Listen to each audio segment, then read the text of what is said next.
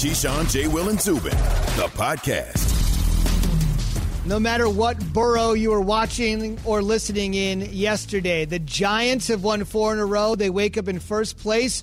Joe Judge goes from 0-5 and 1-7 to 5-7. Key called it. They got Arizona, a reeling Cardinals squad, coming to town. They've lost 4 of 5. Giants back home for the first time in a month. We'll get to the disaster that is the Jets in just one moment. It's Keyshawn, J. Will, and Zubin, presented by Progressive Insurance, with all of our guests on the Shell Pennzoil Performance Line. Keyshawn Johnson, AMS NWA certified, said the biggest issue for the Cardinals coming east this Sunday is going to be the weather. Yeah, explain this. Yeah. I was looking at it, and it'll be 55 at game time. It'll probably dip down into the 40s with some rain coming. So you got a dome team, and I love these type of statistics. Dome teams traveling in the cold elements. They just was here. You saw what happened in New England, and now you come into the Meadowlands, or MetLife better yet, and the weather's going to be a problem, and you coming off a loss that you in your division. So they're going to backs are against the wall. They've lost 4 of the last 5. It's not good. It's not good at all. And the Giants smell the blood in the water. Could have Daniel Jones back off the hamstring injury. Yep, Joe just says that he's progressing very nicely. The defense actually looked really good the other day. Look, whenever you contain Tyler Lockett and DK Metcalf for 80 and 63 yards, I think your defense is doing pretty well. Russell Wilson didn't seem to be his superhero self either, Key. They kind of corralled him, didn't allow him to get outside the pocket. Look, I mean, this team is trending in the right direction, and I know it was, 5 or 6 weeks ago, people were killing Joe Judge. You can't lead the same way Bill Belichick leads, and you can't do these things about talking down to players. Everybody has bought in. Everybody's bought in. They ran the ball yesterday. Wayne Gallman looked really good. First time he rushed for over 100 yards, and Colt McCoy was serviceable.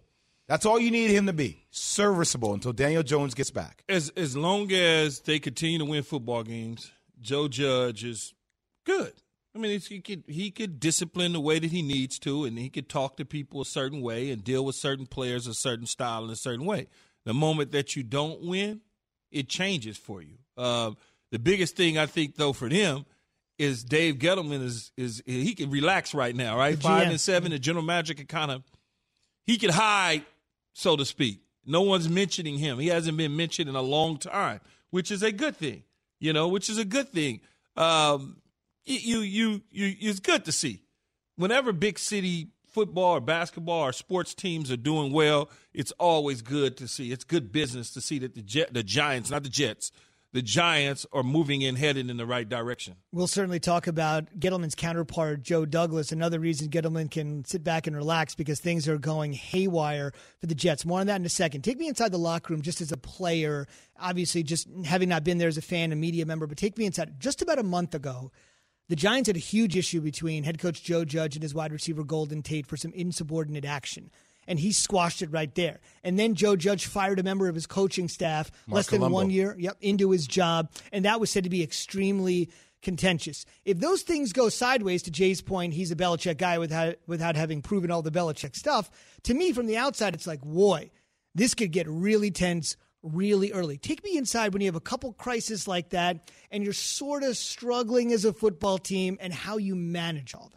Well, the players know. The players know that Golden Tate was probably in the wrong, and they probably know that Mark Colombo was probably in the wrong. So everything that happened for Joe Judge was justified. He wasn't just picking on Golden Tate. He didn't just fire Mark Colombo to get everybody's attention. The offensive line was struggling. He wanted to bring in somebody to consult, to try to figure out how to make the lines, calls, the protections better, and Mark Colombo wasn't having any of that. And so it was justifiable. I'm the head coach, and this is how we're going to do it. And you know what? Never mind.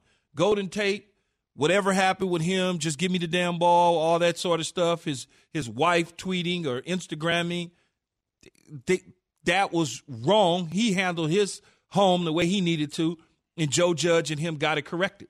And he apologized. And he apologized, and he's back on, and he's back doing what he's supposed to do. So as long as it was – As long as he was in the right for doing those things, you won't have any issues. Now, if he just decided to pick Golden Tate out of a lineup and say that's him, I'm going to do something to him just because, the players will see that. Or if he just fired Mark Colombo just because he didn't like the way Mark Colombo walked through the building, that's something totally different. I think it's interesting when a guy can set a standard and he draws a line, but saying, okay, you're not going to cross this line. And I also, you know, we talk about things externally, Key, how it looks. I don't know how things are happening internally. So for me, the way you communicate something to me is everything, right? So if that's a Golden Tate, Mark Colombo with his team, with his players, I think how he communicates with them is very important. And the way I'm taking that is all these players seem to be buying into what Joe Judge has been talking about. Well, it's a young football team, too. This is not an older team. I mean, you're not dealing with a bunch of veteran guys. You got, you know, a bunch of young guys, guys that are in their fifth year, fourth, third, second year, first year rookies that are in the mix and playing. I think when you start to see that, they're paying attention. It's kind of taking on his personality. They know who the head coach is. Now, if he continues to win next year, the team will continue to build. But if all of a sudden these, I don't want to call it acts, but his style wears thin on them when they're not winning, it's all about the W's, man. What? I don't give a damn who you are. You got to win. Agreed. And if you don't win, it's not going to matter. And he's winning. And they're fighting. They're playing good. They're playing good football, except for the one game against the 49ers. Well, the beautiful thing for Joe Judge is that the ceiling is so low. You only have to win 5 or 6 games, and all of a sudden you can win the NFC East, which is a great starting point. No doubt. Keyshawn J. Will Zubin come to you live from above the Heineken River Deck at Pier 17. So the Giants are cruising, relatively speaking, having won 4 in a row. The Jets, of course, have begun the season losing a dozen in a row. And yesterday's loss may have been the worst of all, essentially bringing an all-out blitz, Carr, Ruggs, ball game, it's over. A ton of criticism for Jets defensive coordinator Gregg Williams for making that call. And one of those critics, his own safety, Marcus May. Just felt like he could have been a better call in that situation. Marcus, it looked like you guys had a zero blitz there. Should you have kind of been playing more coverage in that situation? Yeah, I just felt like we could have been a better call at that time in that point of the game. Ouch. Well, you know what Marcus is saying right there. I don't give a damn. He ain't coaching me next year anyway. Mm-hmm. So I might as well just put it out on the table. I got about 4 games left with this dude, 3-4 games. He's going to be out of here. And so, look, it was a bad situation in terms of putting them in that particular coverage. You really should just be toes on the line, everything in front of you. That's the way they should have dialed that thing up. But also, Gregg Williams is a guy who loves the blitz. And he did it earlier in the game. He's done it in other games where guys have always, in his defenses, been left out there on an island by themselves in situations that made no sense to a lot of us. And here it is again. He put him in that situation where you look up, it's the end of the game with a handful of seconds left on the clock, and you're going to go all-out blitz, and you leave a guy like Lamar Jackson out there all by himself. He can't run with Henry Ruggs. And Henry Ruggs did exactly what he should have done. Gave him a double move at the sticks. Bop, bop. And then as soon as he gives him the double move at the sticks, the first thing that Lamar does is he settles his feet. And when he settles his feet, bye-bye, see you later. It's over with. And that is the craziest thing ever. You can't blame Lamar in that situation. All he's doing is playing coverage. You got to blame the defensive coordinator. I mean, so here, I had a great nugget for you, Zubin, a great stat. There has been 504 pass plays in the last 15 seasons to meet the following criteria. Okay. Final 15 seconds of the game, down 1 to 8 points, 40-plus yards to the end zone. 0 times has a defense rushed 7 guys in that scenario until today. 0 times until yesterday. The most amazing part about that said is somebody had to look that up. Can you imagine the scenarios at play? By the way, it's on SVP. Scott Van Pelt last night. Yeah. It's the craziest thing, right? You put a guy in blitz 0. You don't need to blitz him at that point. You keep everything in front of you, rally, make the tackle, get off the field. That ball hung up in the air forever. Ever. He wasn't going to catch him, though. He just wasn't going to catch Henry Ruggs. It just wasn't going to happen. Undrafted kid against an Alabama stud. Well, it does. Whether he's undrafted or not, the fact of the matter is John Gruden knew what was getting ready to happen. That's part of scouting. That this is probably what's going to happen. I got an opportunity on a blitz 0 situation with Henry Ruggs on a double move over on a rookie corner, and that's what we're going to dial up, and here we go. And by the way, last note, the Raiders saved their wild card playoff hopes. That would have been a disaster. Last year, they went to New York, played the Jets, got housed, missed the playoffs. This year, looks like certain defeat, but the Jets are the Jets, and the Raiders win to save their wild card playoff hopes. Incredible. On the way, he is the biggest supporter of Carson Wentz in the national media. So how can this guy support Wentz this morning? Keyshawn, J. Will, and Zubin, the podcast. For the ones who get it done, Grainger offers high-quality supplies and solutions for every industry, as well as access to product specialists who have the knowledge and experience to answer your toughest questions. Plus, their commitment to being your safety partner can help you keep your facility safe and your people safer. Call, click Grainger.com, or just stop by. Grainger, for the ones who get it done. We all know breakfast is an important part of your day, but sometimes when you're traveling for business, you end up staying at a hotel that doesn't offer any. You know what happens? You grab a cup of coffee and skip the meal entirely. We've all been there. But if you book a room at La Quinta by Wyndham, you can enjoy their free Bright Side breakfast featuring delicious baked goods, fruit, eggs, yogurt, and waffles. And really, who doesn't want to start their day with a fresh, hot waffle? Tonight, La Quinta, tomorrow you shine. Book direct at LQ.com. The three words all Bird supporters have been waiting to hear. Hurts is in, and maybe for the short term. Doug Peterson non-committal on who will start Sunday when the red-hot New Orleans Saints, who, by the way, were the first team in the NFL, to clinch a playoff berth yesterday. Keyshawn, J. Will, Zubin, presented by Progressive Insurance. Dan Orlovsky, ESPN NFL analyst, on the way here in moments. Key, too little, too late? It probably is, and because the Giants have the momentum in the division. And then we'll see what Washington does tonight. But I think it's a little bit too late, but it's not too late in terms of looking ahead to 2021's offseason. Hopefully we'll have some sort of normancy in terms of the offseason late where they can get some OTAs in, and now you can actually get to work from Jalen Hurts. But, as I said it with Mike Tannenbaum on, and I've said it to Jay Will and yourself, if I'm the general manager, the Jalen Hurts era starts today for me. It really does into the end of the season. Doesn't mean I go into next season with him as the starting quarterback. I go into next season with him in a quarterback competition with Carson Wentz. Because if Carson Wentz was to win that competition next year, okay, fine. We'll roll the regular season with him. In the moment that he stumbles, Jalen Hurts is ready to go. I could cut bait at the end of the year because I don't owe him more money. Indeed. Last week, Wentz stood up in front of the team and essentially said, "It's on me." It was received well by the rest of the squad when he stood up.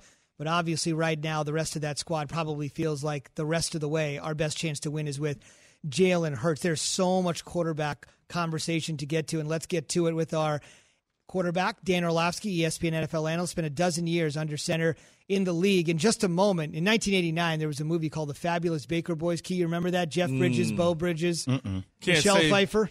I know the actors and actress, but I don't know the movie. Yeah, not sure if it's on Redbox. We'll have to check. But from the Fabulous Baker Boys to a fabulous Baker boy. We'll talk about that with Dan in just a second. That was the good. But Dan, the bad, you have been a staunch supporter of Carson Wentz here. After what you saw yesterday, what are your thoughts?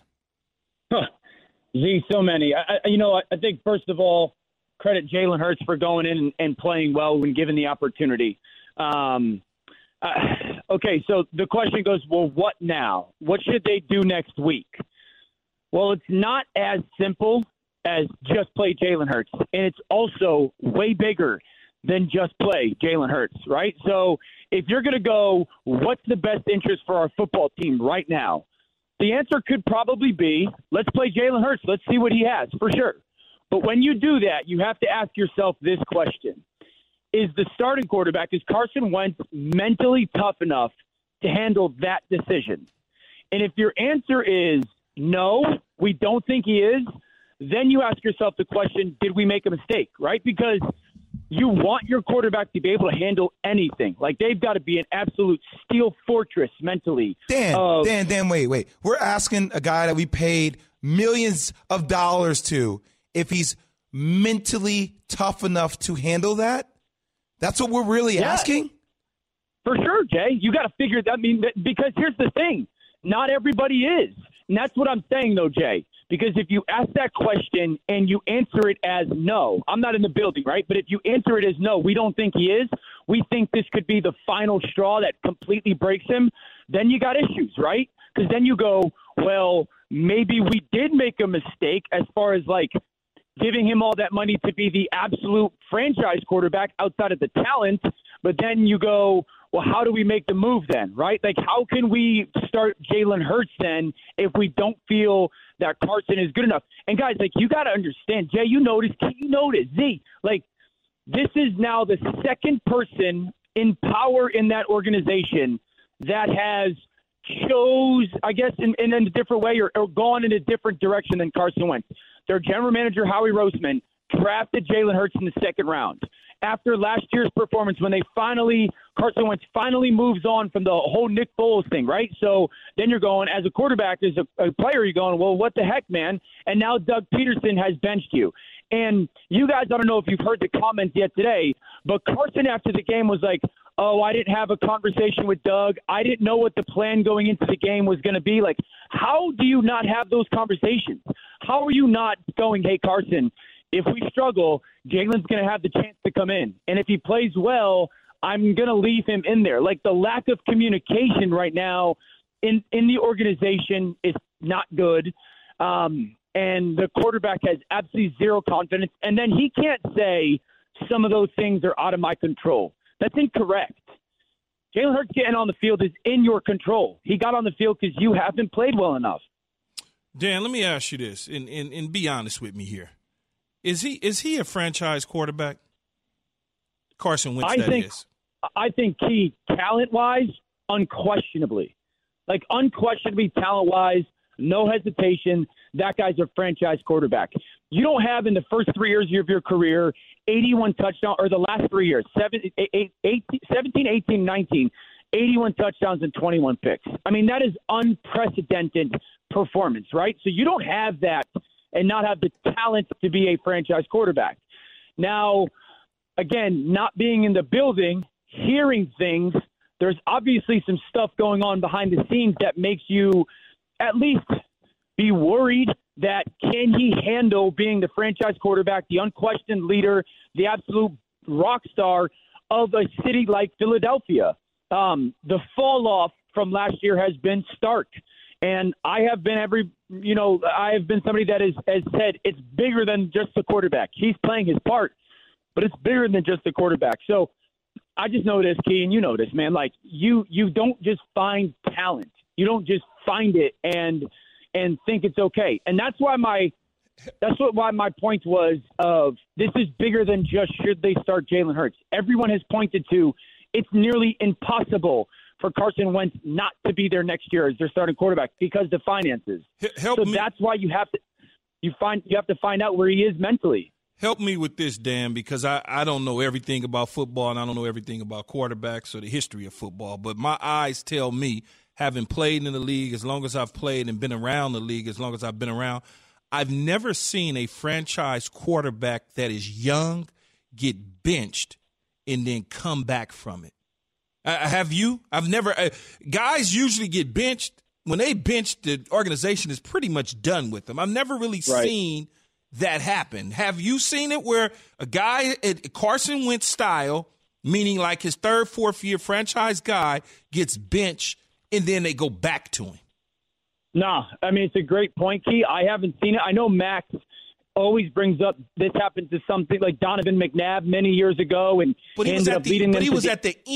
He was at the end of his career. Yeah, I don't recall that one. I personally don't recall that one. So that like I don't remember a time when a team has decided to bench. I mean, we're a year removed, or maybe 14 months removed from them giving him a huge contract. And then we're 11 months ago or 12 months ago from him and Doug carrying this team into the playoffs and having just an absolutely spectacular run and performance. And so that's why, like, you're right. I also don't know when was the last time that we saw a guy have such highs and be so on this meteoric rise in his career and then have such a fast fall down. I don't know when the last time I saw something like that at the position. Yeah. Well, let's talk about another quarterback in the Cleveland Browns and another guy that you've been breaking down all season long in Baker Mayfield. How big was yesterday for Baker Mayfield? He passed the quiz. He has the test coming up against the Ravens on Monday night. Yeah, that was Baker's biggest win and his best performance in his career. I think he's playing like he's the leader of the football team mentally. Like he's playing like that's his football team. And the great thing is you're seeing a lot of highs out of Baker. Certainly in the last 4 or 5 weeks, you're seeing a lot of highs, but you're not seeing any lows. You know, like he's cut some of the lows out where he's had some moments where you go, come on, Bake. But yesterday's really about Kevin Stefanski. You know, last year it was the Cleveland Browns offense stinks and Baker Mayfield stinks. This year, the Cleveland Browns offense is good and Baker Mayfield's good. Well, coaching matters. You know, certainly there's 2 or 3 new pieces on that offense, specifically on the offensive line, but, you know, coaching matters. And the coach is coaching with confidence in the quarterback. He's provided confidence. Baker's playing with a ton of clarity. They're one of the best third-down offenses in the NFL over the last 6 weeks, so it's his best performance and his biggest win. Dan, I've been saying the whole show that the Browns have a very high ceiling, depending upon what Baker Mayfield you get. If you get the one that he just played, like, that's a dangerous team. Is it feasible to think, or am I crazy, that Browns team with Baker playing at a high level could beat the Pittsburgh Steelers? I don't know if they have enough in the tank to beat the Kansas City Chiefs, but I think they can beat the Steelers if they play the way we saw them play against the Titans. Is that feasible? I can't go there yet, no. Okay. I can't, now, even though the Ravens almost beat the Steelers, Dan, without Lamar Jackson and company? Here's my thing, Jay. That game's on a Wednesday. You know, that game was postponed 14 times. Like, at some point, players just get so fed up with the changing of the schedule and the lack of kind of familiarity they have with it. But I was going to say, like, the caveat is the Bud Dupree injury. I mean, that's a huge injury. But I can't sit here and say unquestionably, I think that the Browns, you know, have a deep or a very good chance to beat the Steelers. I will say this. I've been saying this for 6 months now. The Browns are the Tennessee Titans of last year. You know, the Tennessee Titans were this team that started to play better football, and the quarterback really started to get hot. Opportunistic defense.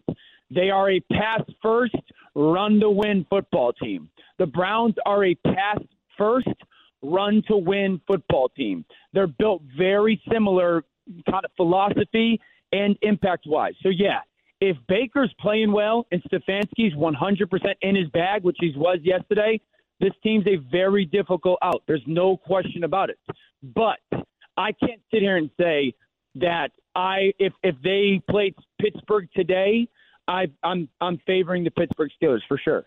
We'll get a chance to see the Steelers tonight on the Monday night double dip. They'll host the Washington football team, and then Buffalo and San Francisco in Arizona because of the 49ers relocation, because of everything going on in Santa Clara County with the coronavirus. That means Buffalo coming back to the site of the Hail Mary loss in Arizona. Let's see if they can get out of town with the victory tonight instead of a devastating defeat. Dan, we'll see you on Get Up at 8 a.m. Eastern. Thank you, man. All right, Dio. Thanks, guys. All right, later, guys. Always looking forward to key observations. His 5 thoughts, not from Monday, of course, but from Sunday. And let's get it going with the fish. Bengals at Dolphins. Well, you look at what the Miami Dolphins decided to do. They decided not necessarily to bench Tua Tagovailoa, but they made a decision to go with Ryan Fitzpatrick for one game. Tua's back in the fold. They go out there. They take care of business against the Cincinnati Bengals. And a lot of people thought that they were going to bench him for Fitzy, but that wasn't the magic that the Dolphins needed. They needed Tua to be magic. Lions at Bears. Yeah, well, whatever. You know, as far as this goes, I'm kind of over the Matt Nagy era in Chicago. I think that they need to make a decision on what they want to do. When you think about it, here's a speech that he gave a week ago talking about everybody holding him accountable and all the different things, and his defense can't talk publicly and whatever rumors were coming out of Chicago. But when you look at it, the Chicago Bears just Chicago'd it. That's basically how I sum it up. They were off to a 3-0 start the beginning of the season. He made an executive decision to go with a guy that he loved, and Nick Foles essentially has them in this position where they're at now, on the outside looking in for the playoffs. Saints at Falcons. you know, they've gone on and won some games with Taysom Hill under the helm and replaced Drew Brees. There's no question about it. But I think that the New Orleans Saints and Sean Payton can't wait to get Drew Brees back in the fold. One of the main reasons they need to do this is because as they get ready for the playoffs, you want to have some rhythm going into it with your starting quarterback and Drew Brees. They can't wait for him to get back as far as I'm concerned. Raiders at Jets. They are still a playoff team. They dodged a big bullet out of New York. I can't believe that the Jets gave that game away by allowing Henry Ruggs to go the distance at the end of regulation. It made no sense for Gregg Williams to put that young man in that position on a blitz zero call. It happened. The Raiders are going to be a dangerous team if and when they get into the playoffs. Patriots at Chargers. I told y'all, don't count them out just yet. Bill Belichick somehow figures out how to get it done until they are mathematically eliminated from playoff contention as well as winning the division. Don't forget that the Bills still got to play the 49ers. They still got to play Miami again, and they still got to play the New England Patriots. I understand Cam Newton threw for less than 100 yards. I get it. We want him to be Tom Brady. At least some people do. But they're winning football games in Bill Belichick fashion. Every time you think about Belichick, oh, God, it's over. They're not going to. He comes up with some magical dust to do something in terms of the style of play. They're running the football, playing defense, and playing big-time special teams and winning. And keep in mind, Buffalo still has to play Pittsburgh, too. Add that on to the ledger. And they still got to play Pittsburgh. Indeed. Key observations brought to you by Geico. Whether you rent or own, Geico makes it easy to bundle home and car insurance. Go to geico.com today. Jay, your thoughts? So I know there was a lot of conversation out of the Eagles-Packers game about Carson Wentz and Jalen Hurts, but I actually just want to pay major respect to Aaron Rodgers because after yesterday, he is now the first player in NFL history with 5 seasons of at least 35 passing TDs, Zubin. He's not good. 35 passing TDs. And I go back to a comment that Key made earlier in the year. He's saying all this talk about Jordan Love coming in and who's going to be the starting quarterback. I guarantee you this, Key said, that Aaron Rodgers will probably be signing a major extension when it's all said and done. And that's what's going to happen. It's so funny. I was thinking about it last night, just as I was sitting down, whatever, watching TV. Not Gonzaga, by the way. And I said to myself, what if Aaron Rodgers wins the Super Bowl this year? What if he wins the Super Bowl? What happened to all the Jordan Love and the receivers? Where does that conversation go? It just, nobody says anything anymore, right? It's like, oh, no, we never said that. I never said that they needed a receiver. You think he needs receivers? Do you think he needs some receivers? He's got the best one in the game, so that's fine. No, I'm serious. He needed some help on defense, but, I mean, they didn't make any moves. They knew what they were doing, apparently. No, but exactly, right? Yeah. So it's always funny to me when the outsiders of organizations start to talk about what organizations need internally. Clearly, he didn't need receiver help. Clearly, they wasted the pick on Jordan Love because Jordan Love won't see the field for at least another 6 years. Before he even sees the field. In Green Bay. Anywhere.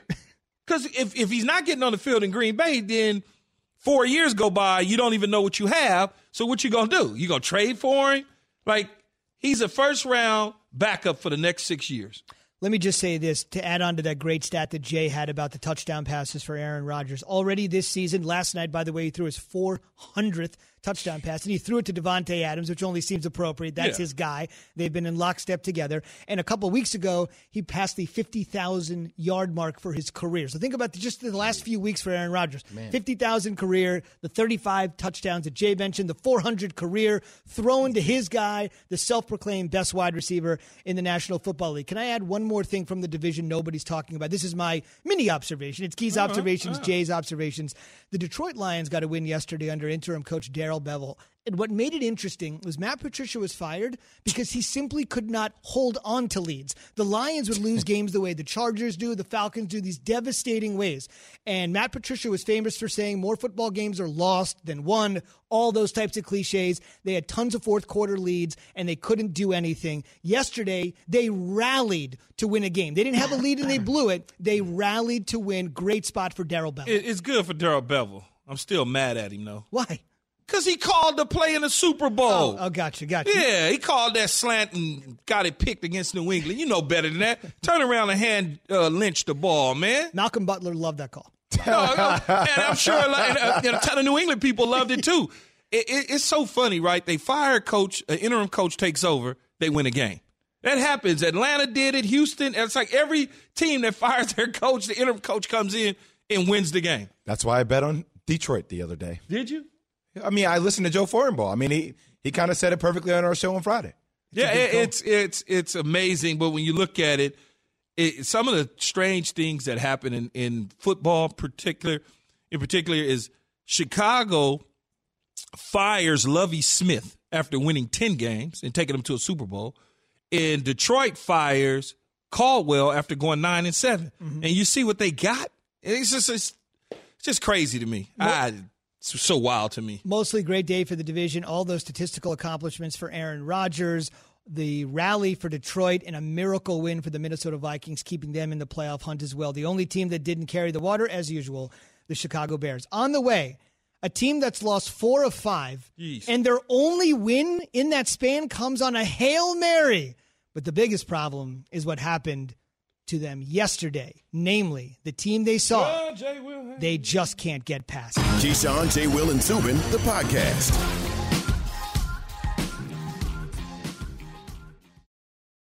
Have you ridden an electric e-bike yet? You need to check out Lectric e-bikes today, the #1 selling e-bike in America. 2 things stand out that bikers love about Lectric. #1, the majority of their models come pre-assembled, so you don't need to be a bike savant to ride them.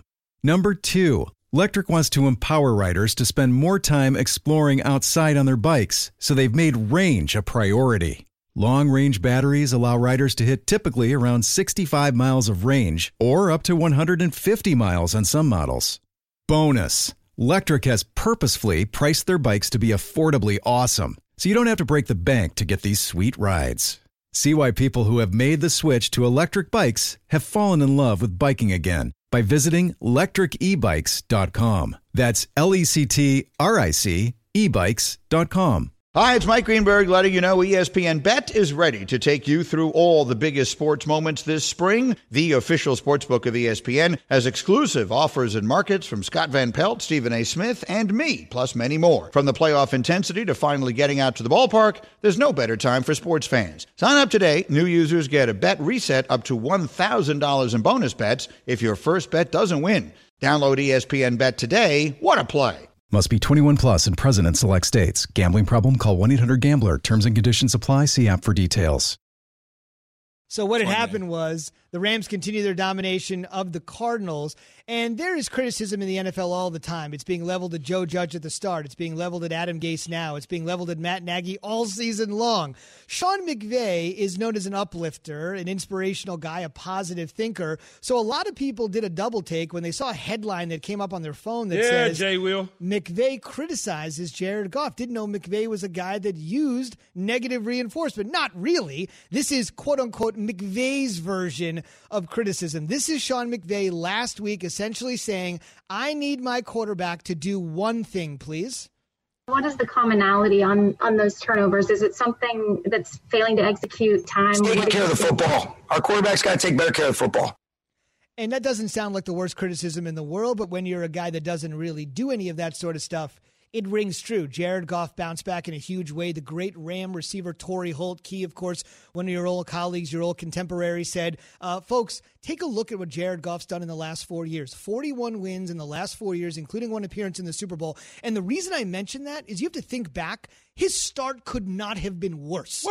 Goff's start could not have been worse. 41 wins, 4 years, Super Bowl appearance, bounce back, taking control of the division. And look, we had a conversation coming off a bad performance by Jared Goff. He's had a couple stinkers this year, right? The 49er game. Bad stinkers. He had a 49er game and a Miami Dolphin game, and a little bit of a Buffalo first half was kind of, weird.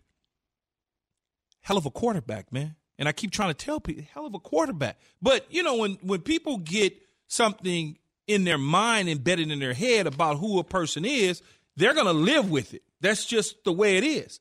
They go back to his rookie year, much like you mentioned, under Jeff Fisher. He didn't have a chance. In comes Sean McVay. The next thing you know, they go to the Super Bowl. He has a down season last year, but a good season, but just a down year compared to the Super Bowl year. This year he was playing pretty good up until they hit a huge bump in the road against Miami, and then all of a sudden the 49er game he turns the ball over. I never for once put in my head that he was going to be benched or anything like that, because I know Sean McVay is going to fix it, and Jared Goff can't turn the football over. There's nothing every quarterback will tell you, when I turn the ball over, chances are my team's going to lose. Much like Torrey Holt said, if you look at the 4 years statistically, since everybody likes the analytics and look at the statistics, Jared Goff is on a trajectory of potentially being a Hall of Famer one day. If you just want to go pure on numbers and statistics, he will probably, if he stays the course, wins a championship or two, you're probably going to be looking at the dude in Canton. Look, I was wrong. Wrong about what? No. I just want to set the precedent that it's okay to be wrong on the show sometimes. Well, that, it's for you to say. Well, yeah, because you think you're never wrong, Keyshawn. So that's your point. Look, there's a part of me that wants to root for Kyler Murray. But obviously what Key said the other day going into the game is that the scouting report is out on Kyler Murray. Is something that paying attention to the game yesterday, seeing how small he is in the pocket and how intimidating the Rams defense actually is. Look, I've also said this about the Rams. That I actually think that they can win the Super Bowl depending upon if you get Jared Goff at a high level. He's been inconsistent. Their defense is something that I think is there. It's Jared Goff if he could bring that each and every day. As it relates to Kyler Murray, I mean, it's going to start to get tough now. And I think also just it's how he leads sometimes. I think when they get down, it seems like he gets pressured and he starts trying to do things outside himself. Granted, a lot of teams I think do this, Keyshawn. A lot of quarterbacks do this when they're down in games and they have to start throwing the ball. But it's interesting just kind of seeing some of his mannerisms after games. I want to see him win. I think it's going to be tough for him with that size. Well, look, I don't really – his size doesn't bother me in terms of the system in which they run. He's made for this system. It's not a Kyler Murray thing with me so that people understand. It's a system thing. I hate the air raid. I cannot stand it. I don't believe you can win – long-term in the National Football League with that style of offense. It puts too much pressure on your defense. When you get 3 and out, it's problematic. You get 5 and out. You turn the ball over. You give them a short field. You now have put your defense in harm's way. Time of possession is extremely important. And maybe I'm old school, traditional, whatever you want to call it. Maybe I'm caught up in dinosaur ages, even though I'm young, that I believe that you have to have some sort of traditional offense and defense in the National Football League to win. You cannot just expect for Kyler Murray to throw the ball all over the lot, okay? You just can't, because there's some things that if you keep him inside the pocket, that interception is a perfect example. He thought that young man on the bow out would be wide open. They fooled him. They were in a zone defense, and he thought it was man-to-man because they carried him. The corner fell off, and next thing you know, it's a pick six going the other way. That's because he couldn't see what was happening down the field. If you keep him in the pocket and don't allow him to get on the perimeter, a la the Buffalo Bills, and he wouldn't have, if they keep him in the pocket, the game's over. He doesn't throw the Hail Mary. They allowed him to get on the perimeter. But Key, don't you think that's a matter of making reads or your progressions? Don't you think that still he has a major upside, or do you think Kyler Murray's just never going to be? He's never going to be a winner in that system. That's ultimately what you're saying. Okay, the way that I look at the system is that system to me is only good for 7, 8, 9 wins. It's not good for those 14, 15 wins that you will need to win a Super Bowl. The goal is to win a Super Bowl. I would think in Arizona, the goal is to win a Super Bowl, not just to have a be third in the division, win 8 games. Look, we made progress.